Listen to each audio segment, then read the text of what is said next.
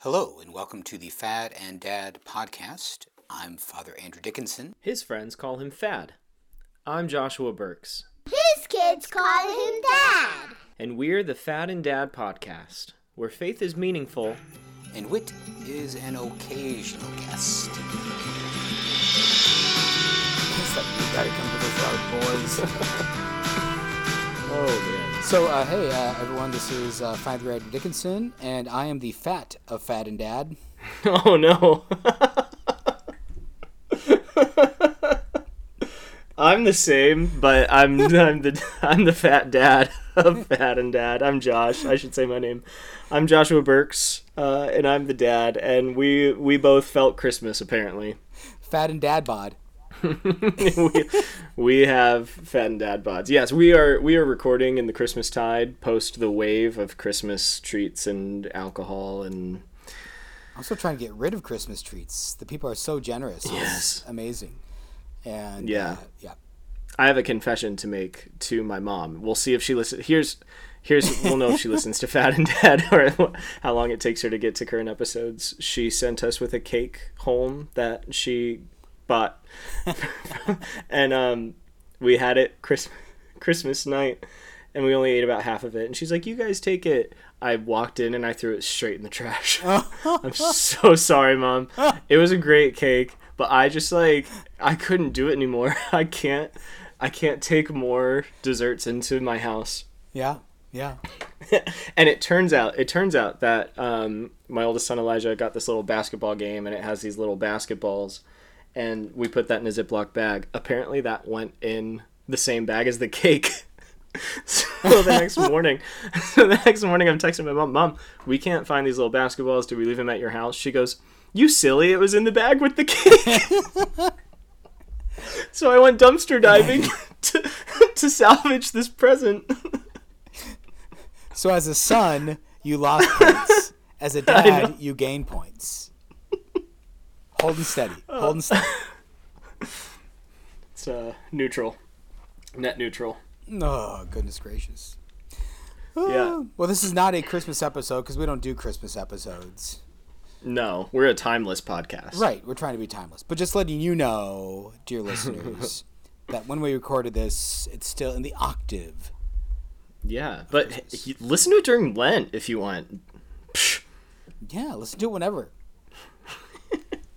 Although we will try, we will. He Irenaeus does drop some kind of Christmas like why did why did the word become man type Right. of deal. It's very Christmassy. Why was he not from Joseph's offspring?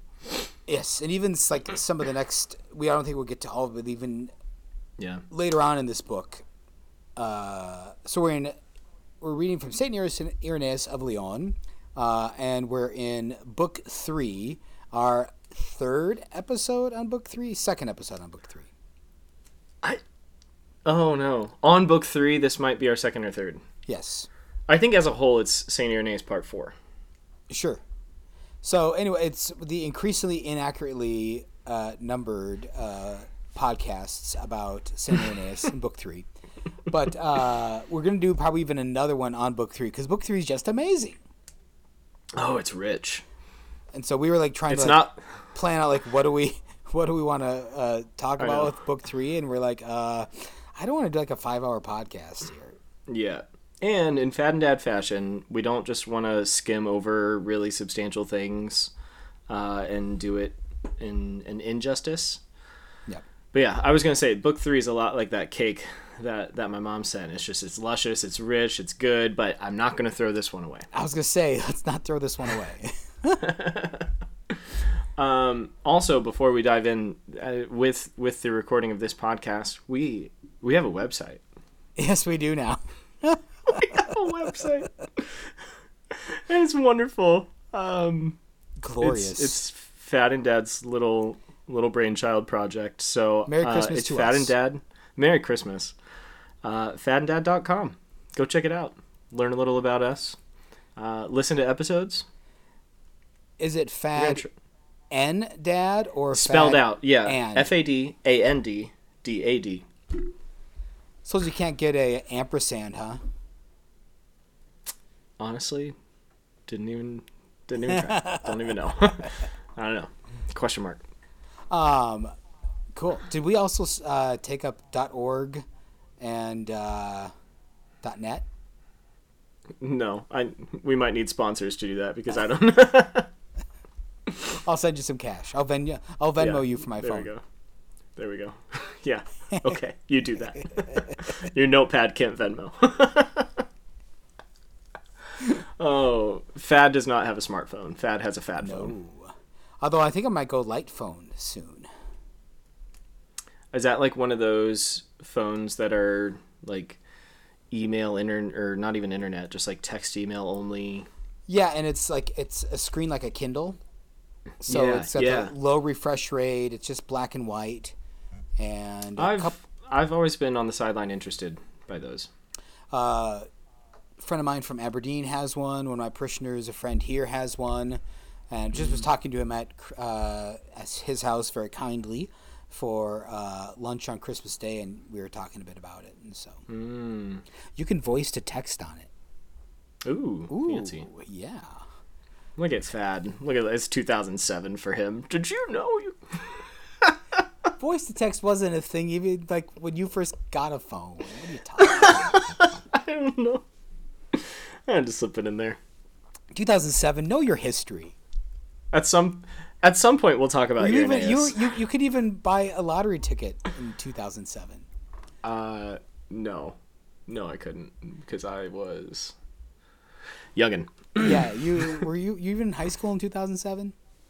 Yeah, yeah, yeah. Yes, yes, I was. Okay, okay, I was in high school in 2007. okay. That's what's up. Well, what's up with uh, Saint Irenaeus of Lyon? And we're Great. gonna- was so kind of overview. What are we going to talk about today? So a lot of stuff with like uh, the that there is only one God revealed in the scriptures, Old Testament and New, uh, and that God uh, is the God who creates the world, the God who redeems the world. Uh, there's no difference uh, in that God. Uh, we'll talk a bit about uh, some of the writings in uh, the New Testament, Old Testament, their connectivity that way. Um, also going to talk a bit about, especially then St. Paul. Josh is going to get really excited about a connection between St. Paul and St. Luke. Um, and then uh, some more about the identity of Christ himself for sure today in Fad and Dad. Boom. Great outline. Thanks. Um, so I'm gonna land us in about chapter 12 of this book three. So, uh, or paragraph 12. However, if you're reading along with us, section have- 12. Yeah, okay, go ahead. Because 12 has No, do you have some- paragraphs. Because it's like books, chapters, right. and paragraphs, right? Yeah, yeah. So it'd be like 3.12.1. Uh, Yes. That's how, and that's how a lot of um, like church fathers sections. It's just uh, partitioned off into different. yeah. Ooh, fun fact, fun fact. Yo. Did you know uh, that the Bible wasn't written by chapter and verse? Amen. And so uh, I know I know you knew that since you're a biblical scholar supreme. but uh, so like when Irenaeus wrote this, I don't think he probably wrote it in books or chapters, but just that's how Oh, it's been that's a good- broken up. Yeah. Yeah. That's how it's been divided up by editors and others and scholars in order to better be able to Reference. delve into it, reference it, Yeah. know where you are. Same thing with the scriptures. So it wasn't like, you know, Matthew had some editor saying, hey, listen, buddy, we already printed the bindings and Yeah. you got to fill 28 chapters in your gospel. Uh, throw a little more parables in here to try and lengthen it out a bit, you know. Um, no, so chapters were put in by scholars, and then later on after that, verses were put in. Mm-hmm. And so, if you don't know scripture chapter and verse, that's fine. Neither did Saint Augustine. Yep. Preach. Yeah, Nor did Irenaeus. nor did Irenaeus. Nor Was did Irenaeus. That's why it's like nowadays, if you read something that's kind of churchy, religious, they might say like have a footnote. Look at Romans chapter seven, verse five for more information. But they never do that. Like Saint Paul would just say, "Oh, the apostle says this." Yep. Uh, Saint Yeah. Irenaeus talks about that too. Oh, the apostle Peter talks about Oh, this. as the apostle says. right, right, As the scripture says. right. Yeah. Great side point. Thanks. So in I I, forgot what something. we decided. hey, uh, chapter 12, uh, book 3, chapter 12, in the paragraphs. paragraphs. Yeah. Um, just one quote that comes from Irenaeus simply saying, He is the same God who was announced by Peter as having fulfilled his promise. Uh, he's talking especially about the activity of the apostles in the book Acts of the Apostles, uh, following the Gospel of John. And it's really this whole section that he's beginning here in chapter 12, where he's talking about, as Fad introduced in, in the outline, that the God of the Old Testament is the same God of the New Testament. And there is there's harmony and unity and in continuity between these two testaments. Right? The God that created Adam, the God that covenanted with Abraham, Isaac, and uh, Moses and David is the same God and Father of our Lord Jesus Christ. Um, is the same Trinity that's revealed in the New. And that is just one of the big, big thrusts, really, of Irenaeus right now. Because remember, he's he's battling this heresy that we'll broadly call Gnosticism, but as Irenaeus himself admits, Gnosticism is just gnarly, and it it's it's it believes a lot of different contradicting things. Um, it's confusing, but it per, it professes uh, a lot of different gods. Mainly that the God of the Old Testament is a different deity than the God of the New Testament. Not disputing anything you said there, just curious about your use of the word gnarly. And maybe it's because I'm Gen X and a grew up with like movies like Gleaming the Cube and Rad, which are about like skate and bike culture, but like gnarly used to be a complimentary. Mm, That was think a of gnarly trick. as So tell me, yeah. So like Gnosticism was gnarly. I'm like, dude, what's happening? You're you're approving Gnosticism? no, I think of gnarly as like mind trippy, gnarly, confusing. I don't know. I'm I, I, I see I'm, that. fe- I, I'm feeling gnarled by your use of gnarly. the generational divide shows itself. yeah, I'm not sure what's going on. I'm often known for making up my own definitions as well. Wha- What's the uh, erratic word? You, word you need to eradicate? Impactful. Impactful. There we go. Uh, gnarly comes from gnarled, twisted trees and gnarly Twisted. roots. It also could be difficult, dangerous, or challenging. Hmm. I'm I'm gonna take the bell on this one. Ding ding ding. Unpleasant or unattractive, oh, but also keep then, going. Uh, uh, very good, excellent. So it's really kind of It means whatever you want it to mean. right, dude. Gnarly. Well, Uh, so very relativistic. suffice it to say, very, very relativistic for language to be devoid from its actual meaning. yeah, right. So, anyways, Gnosticism's cray cray. And gnarly. And Yeah, so Gnosticism is is confusing, but probably its most there were many different forms and little expressions of Gnosticism.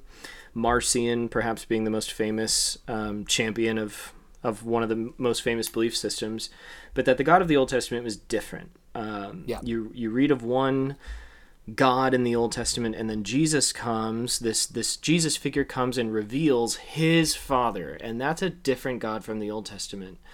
And so that's why Irenaeus takes so much time to elaborate, especially in the scriptures. Look, look at what Peter's preaching. He's preaching the God of Abraham, Isaac, and Jacob. He's preaching the God of David. He's preaching the God of the Old Testament, the God that made Adam, uh, the God that spoke through the prophets. And he, over and over and over, he's making this prophetic connection uh, between, especially in, in chapter 12 here, Acts of the Apostles and the Old Testament. That this is not a different God that Jesus came to reveal, but he came to fully reveal and make manifest the God that created the world uh, and redeemed Israel in the Old Testament. And I think that's important, um, not just as like a, you know, an intellectual nugget on what Irenaeus is doing, but I think that's a really unspoken, common spirit of today, especially with a lot of just fringe Christianity. Like, I, I'm sure you probably see this even more as a pastor than I do as a teacher. Uh, that people have a really hard time encountering, you know, Jesus or encountering God in the Old Testament, or there's just a, a much more of a familiarity with you know if i want to meet jesus you know i can only go to the gospels or the new testament and there's just Right. this divide on well god is just different in in the old testament Right, no, and almost kind of a rejection of God in the Old Testament. yep That uh, there's not much to be considered there, not much to be learned from there. Um, you know, uh, yeah. So, and I think you will find. So you might even find this in some preaching. Uh, Yeah. Sometimes, uh, even in from priests or deacons, bishops. Mm-hmm. But you might find some preaching right where um, we view. How would you say it? We view um, we, we view the Old Testament God as somehow bad, and Jesus is is the good one. Yeah. The Old Testament God Yeah. vengeful, New Testament God merciful, Old Testament God um, judging, New Yeah. Testament God forgiving, and all that. yep Yep. Yeah, so I, I think that Irenaeus is just as important for the modern reader as the the ancient Gnostic reader uh, to really double down and reinforce this continuity of, of revelation in the Bible. Um, that one one singular God, three persons in one God, is being revealed from Genesis through Revelation, and that's that's the fun task that I enjoy promoting as a teacher is to read the Old Testament and hear Jesus speak. Um, not only just in the lines where you know God is speaking in quotations, but but in the whole inspired text is the revelation of God. Uh, so I just I found that striking, kind of right off the bat of uh, the second half of book three. Um, he's encountering this in what the the third century, sec- third or fourth century? I forget. Where are we? He's third century. Earlier, second century. Nice. Yes. Uh, so yeah, even earlier, uh, Irenaeus, in different terms, is really just fighting against the same spirit that I think is really popular today. Even if people don't know how to articulate it, I think if you if you kind of pressed them, they would make some pretty uh, pretty hard lines of differentiation between the God in the old and the God in the new. Yeah, and I think, but again, I think for most people, it's not a considered line, whereas for you know uh, Irenaeus's opponents, it's a considered, deliberate, chosen line, where I think it's just the lack of good catechesis for many people Yeah. of our Yeah, yeah, very true. Yeah. very true. Uh, on a on a little more specific toward his Gnostic audience, though, I really like this little move that he makes in paragraph six, where he's talking about, um, you know, if Jesus came to reveal this more perfect God and Father than the Old Testament God, which I forget of the many confusing Gnostic names that they call the Old Testament God. Is that the Demiurge one? Sure, I don't even there's sure. ones. Let's call it let's call it Demiurge. Yep. Then why and again, he's looking at Acts of the Apostles specifically in this section. Why are the apostles so concerned with preaching Jesus? If according to Gnosticism, if Jesus was just kind of the middleman to saying, "Wait, there's a more perfect God and Father who's more perfect than your Old Testament demiurge," and Jesus is just kind of the middleman who reveals it, who's not one with that perfect Father, then why are the apostles so bent on preaching Jesus unless Jesus was one with the Father? Uh, and Jesus is the one who redeemed humanity in his in his passion. Uh, so I, I I just liked that little subtle sidestep that he makes of, well, if if Jesus was kind of just a he, Irenaeus doesn't call Jesus a middleman in Gnosticism. That's Right. just kind of like my own interpretation. But if Gnosticism sees Jesus as a middleman, why is the New Testament so concerned with Jesus as as Lord and Christ instead of only focusing on the Father? Right.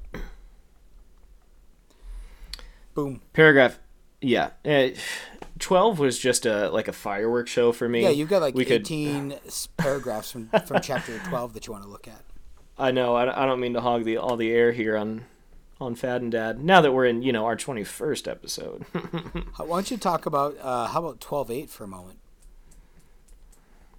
Oh man, yeah. Okay, so here's a line from Irenaeus uh, in 12.8, 3.12.8. He says, "For you ought to know that scriptural proofs cannot be illustrated except from Scripture." And there was a great footnote on that line, just from the from the author or editor, uh, not from Irenaeus himself. uh, and it said that this single sentence is a concise summary of Irenaeus's exegetical method. Side note: exegetical just means uh, the way that you read and interpret scripture. Uh, it goes on to say, it's a summary of his method insofar as he can be described as having one.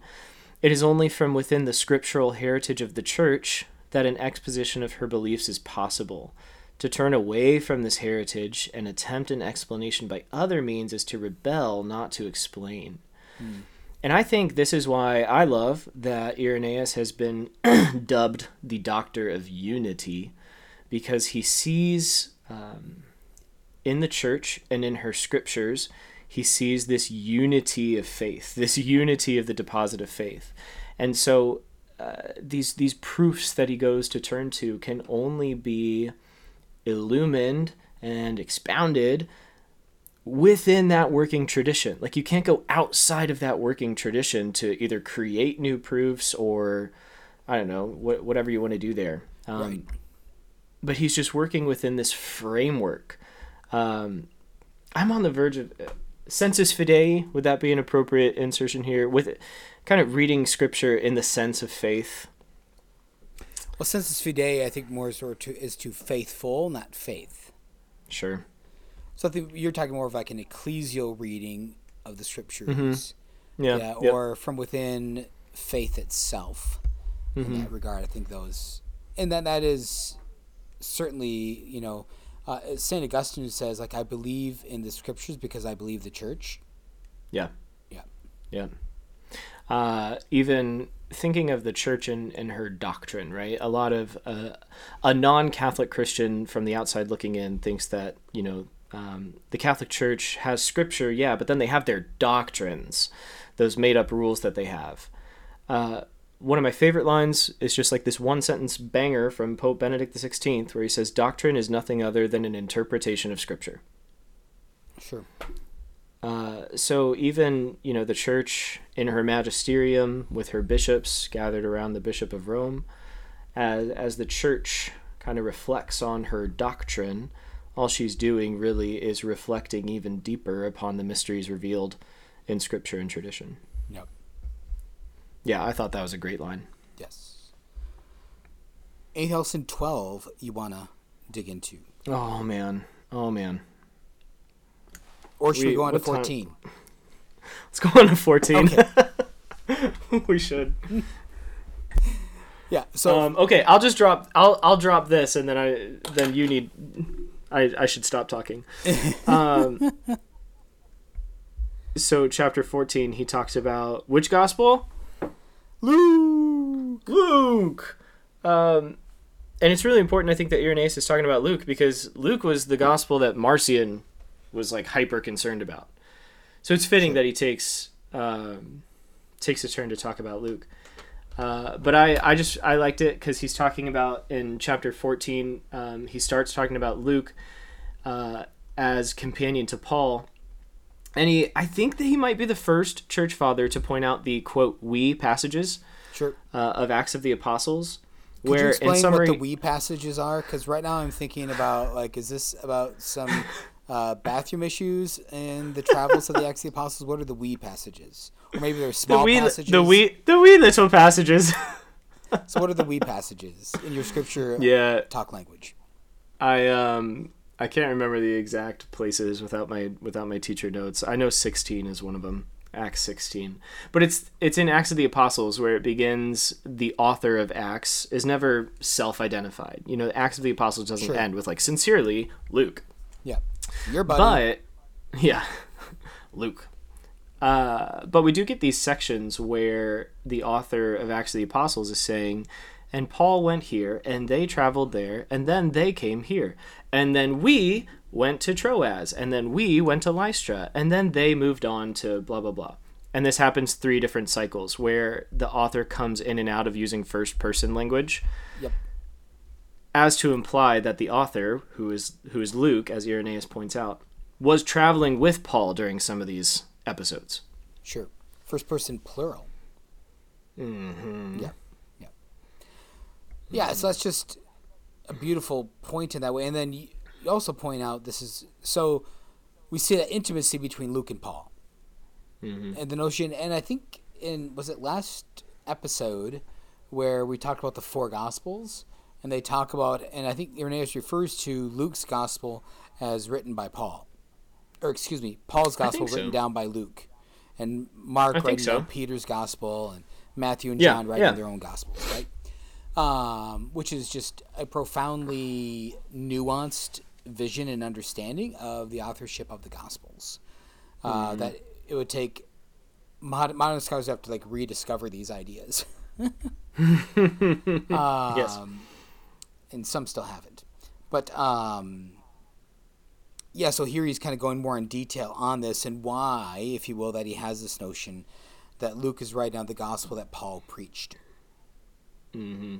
because of their intimacy, because of their travels, uh, Yep. being together, and so on. And yeah, Luke most certainly, when he would preach the gospel, would be preaching from what Paul had taught him. Yeah, yeah, precisely.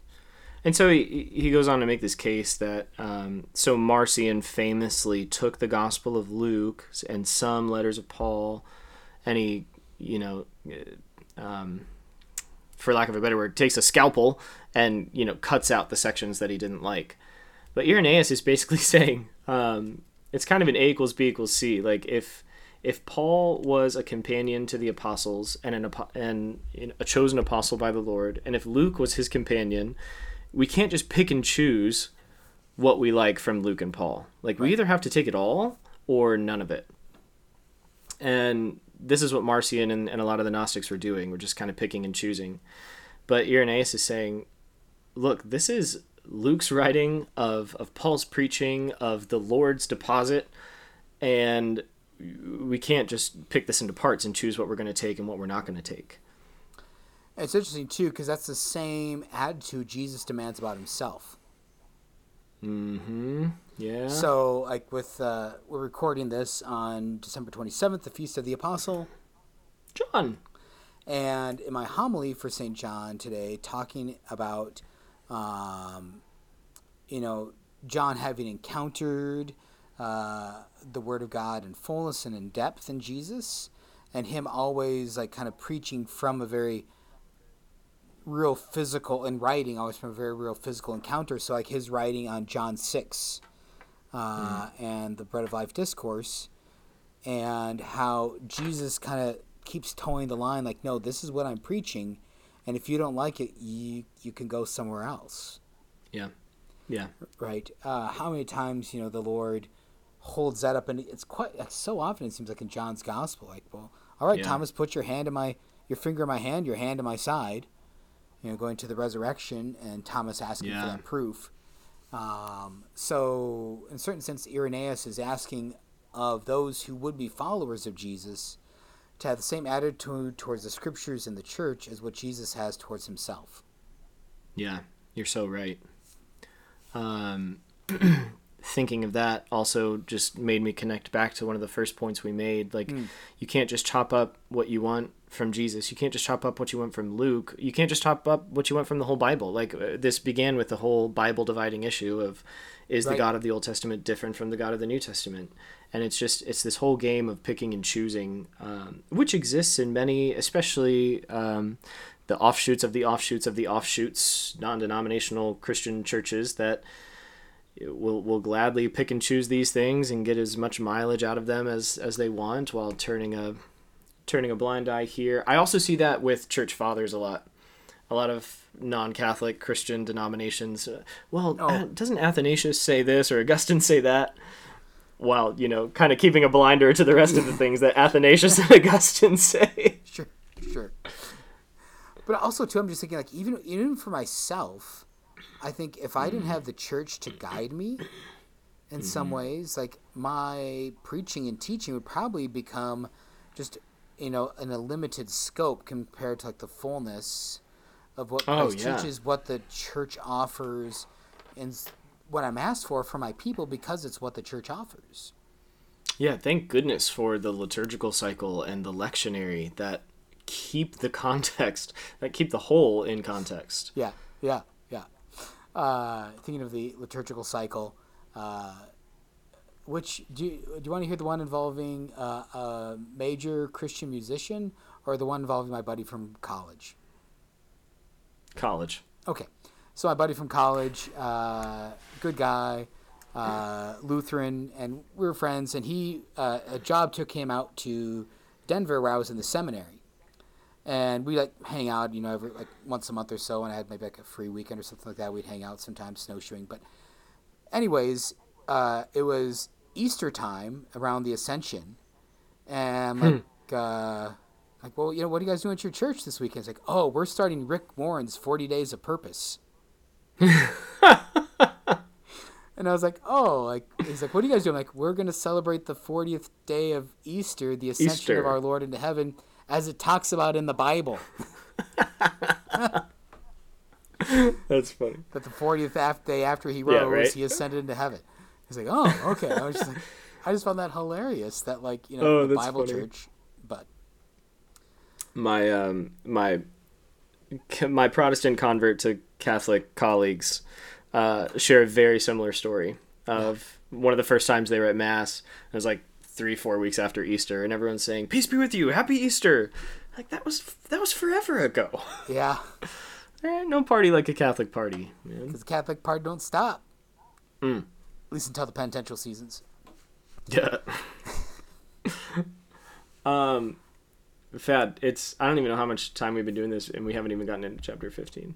Could we just briefly do chapter 15? Let's do fifteen and set up the cliffhanger for eighteen. Boom, shakalaka. Let's do it. Boom goes the dynamite. Um, how to do? fi- You want to set up fifteen? Uh, not really, because you're the one. okay, I'll get it. My, I'll get it. This is one of those ones where my book really didn't have a 15. Oh, I Yeah. get it now. And 15's, Um, well, I'll set the I'll set this up. Uh, so 15, to me, I think it, 15 is a little harder one to apply to this day because it's really much about some of the more. Although, actually, well, teaser, I'm going to show you how 15 applies to a common uh, group today that people think is Christian. Oh, yeah. yep. Okay, I like that. Okay. Uh, so fifteen uh, is a long chapter, and it like yeah, Fad nailed it. That it's pretty dense. Uh, it's some of the stuff that really had to be fine tuned out in like the early councils of the church. Uh, basically, is the hypostatic union of the two natures in one person. Uh, that Jesus was God and that God was man. And yeah, Can I just quickly explain hypostatic? yeah, you should do that. Because it's not about African mammals and uh, wintertime where you shuffle your feet on carpet. hypostatic, okay. It's So- not. No, huh? Uh, so hypostatic is uh, a word from Greek brought into English, uh, and hypostasis, right, which is uh, the idea of uh, the substance or the reality of something. Like you know uh, that uh, uh, Josh and I, in our reality, we are human beings. That is our our what we are. And so the reality of God in Jesus Christ, that Jesus both has the full reality of God and the full reality of uh, humanity united in Yeah. one person. Yeah. Person being a who, uh, hypostasis being what's. Yeah. So you're one who and one what. I'm one who and one what. Jesus is one who with two whats. Yep. Like, what are you? God and man. Who are you? Jesus. Yeah. Yeah. Well done.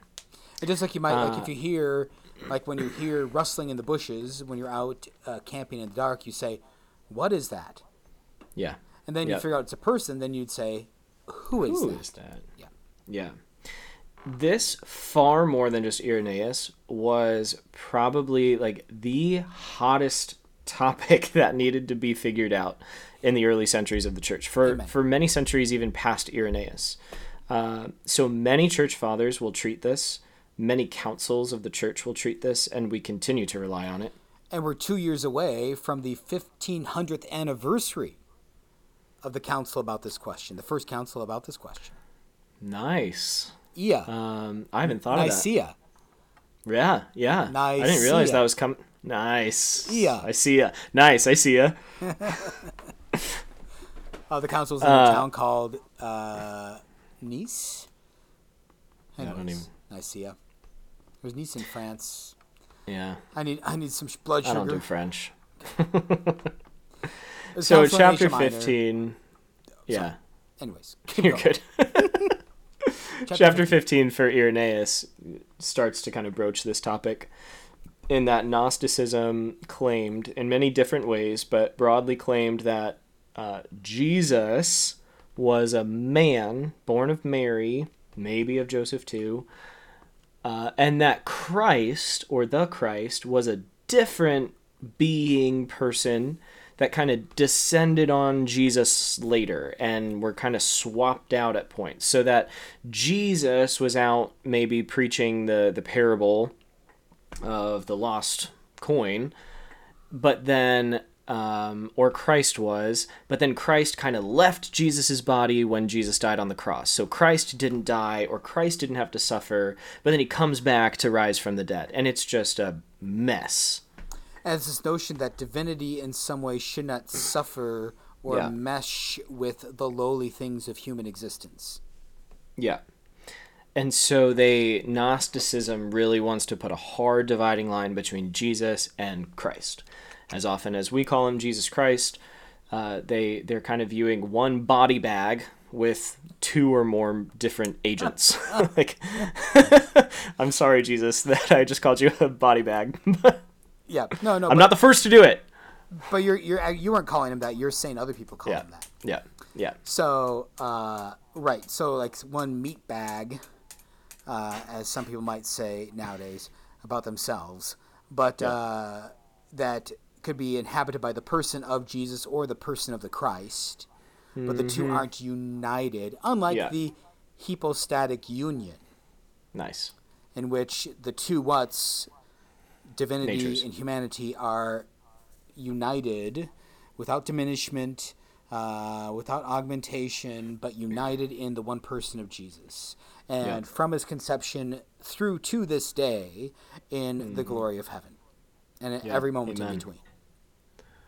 And uh, the really big, you know, more than just nerding out on the technicalities of theology and Christology, whatnot, is it, has implications for me. Like if if it wasn't God who died on the cross, and Jesus was just a guy in the first century, like then the cross was just a, a, a another Roman execution, Yeah. and it has no bearings on me. Right. I I'll never um, Doctor oh I forget his first name uh, Doctor Seahorn who taught me church history. Uh, uh, he was either doing Gnosticism or Arianism, something similar, and he always called it Jesus and Kyle. Like if Jesus kind of like left his body and Kyle was the one who died on the cross, like it, it Kyle's death might have been pious or righteous even, but like it has nothing to do for on me. Right. It If just some guy and- named Kyle died two thousand years ago. And it has nothing to do with my relationship with God either, with the divine, Exactly. eternity. Yeah. Yeah. It's just a human action on the human plane of existence. Yeah. Uh, so interesting. Do you know uh, the modern day group that calls itself Christian that posits something like this, JW. which is Jehovah's Witness. very good. And you also know of the major world religion that posits something like this. Ooh. Hold up. The major world religion. Yes. Um, It in began- the it Christian began- it flair, be- It, began after Christianity. Islam. Yes, correct. Uh, you're gonna have to hash out that one. I'm I'm just not a I don't know much Oh. about Islam. From what I understand. Uh, Well, I know some, but I just I know little. correct. But from what I understand is that uh, again they reject the idea of the divinity of Jesus as well. Oh, sure, that Jesus Jesus was a a prophet. Yes, yes, yes, yes. Um, I thought it was maybe something on Muhammad, but yes, I am familiar with that one. That Jesus is not divine. He's not Allah. He's not one with Him. Right. Just a prophet of Allah. and that's part of why the part of the uh, Islamic creed, right, uh, amongst the, the five main tenets, right, is the proclamation that there is no God but Allah, Yeah, yeah. because it's a, almost a direct statement against the claim that Jesus Against Christ is Lord. Christianity. Yeah. Yeah. Yeah, and so maybe leave with a few thoughts here because then chapter 18 he goes on after this big, you know, introduction of this issue in chapter 15. Irenaeus is inevitably going to ask, why did God need to become man? Then, like, why? Um, and so we'll we'll begin to tease that question out in the next episode. But um, And that's where a lot of like the recapitulations that we talked about a bit in the previous episode, a bit, they're going to come really into play. Some beautiful typologies, uh, such like a Mary and Eve, and it'll be a, it'll be awesome. yeah, yeah. Um, but just one of my favorite places to slow down and reflect in Scripture is especially when St. Paul says, "Lord Jesus Christ."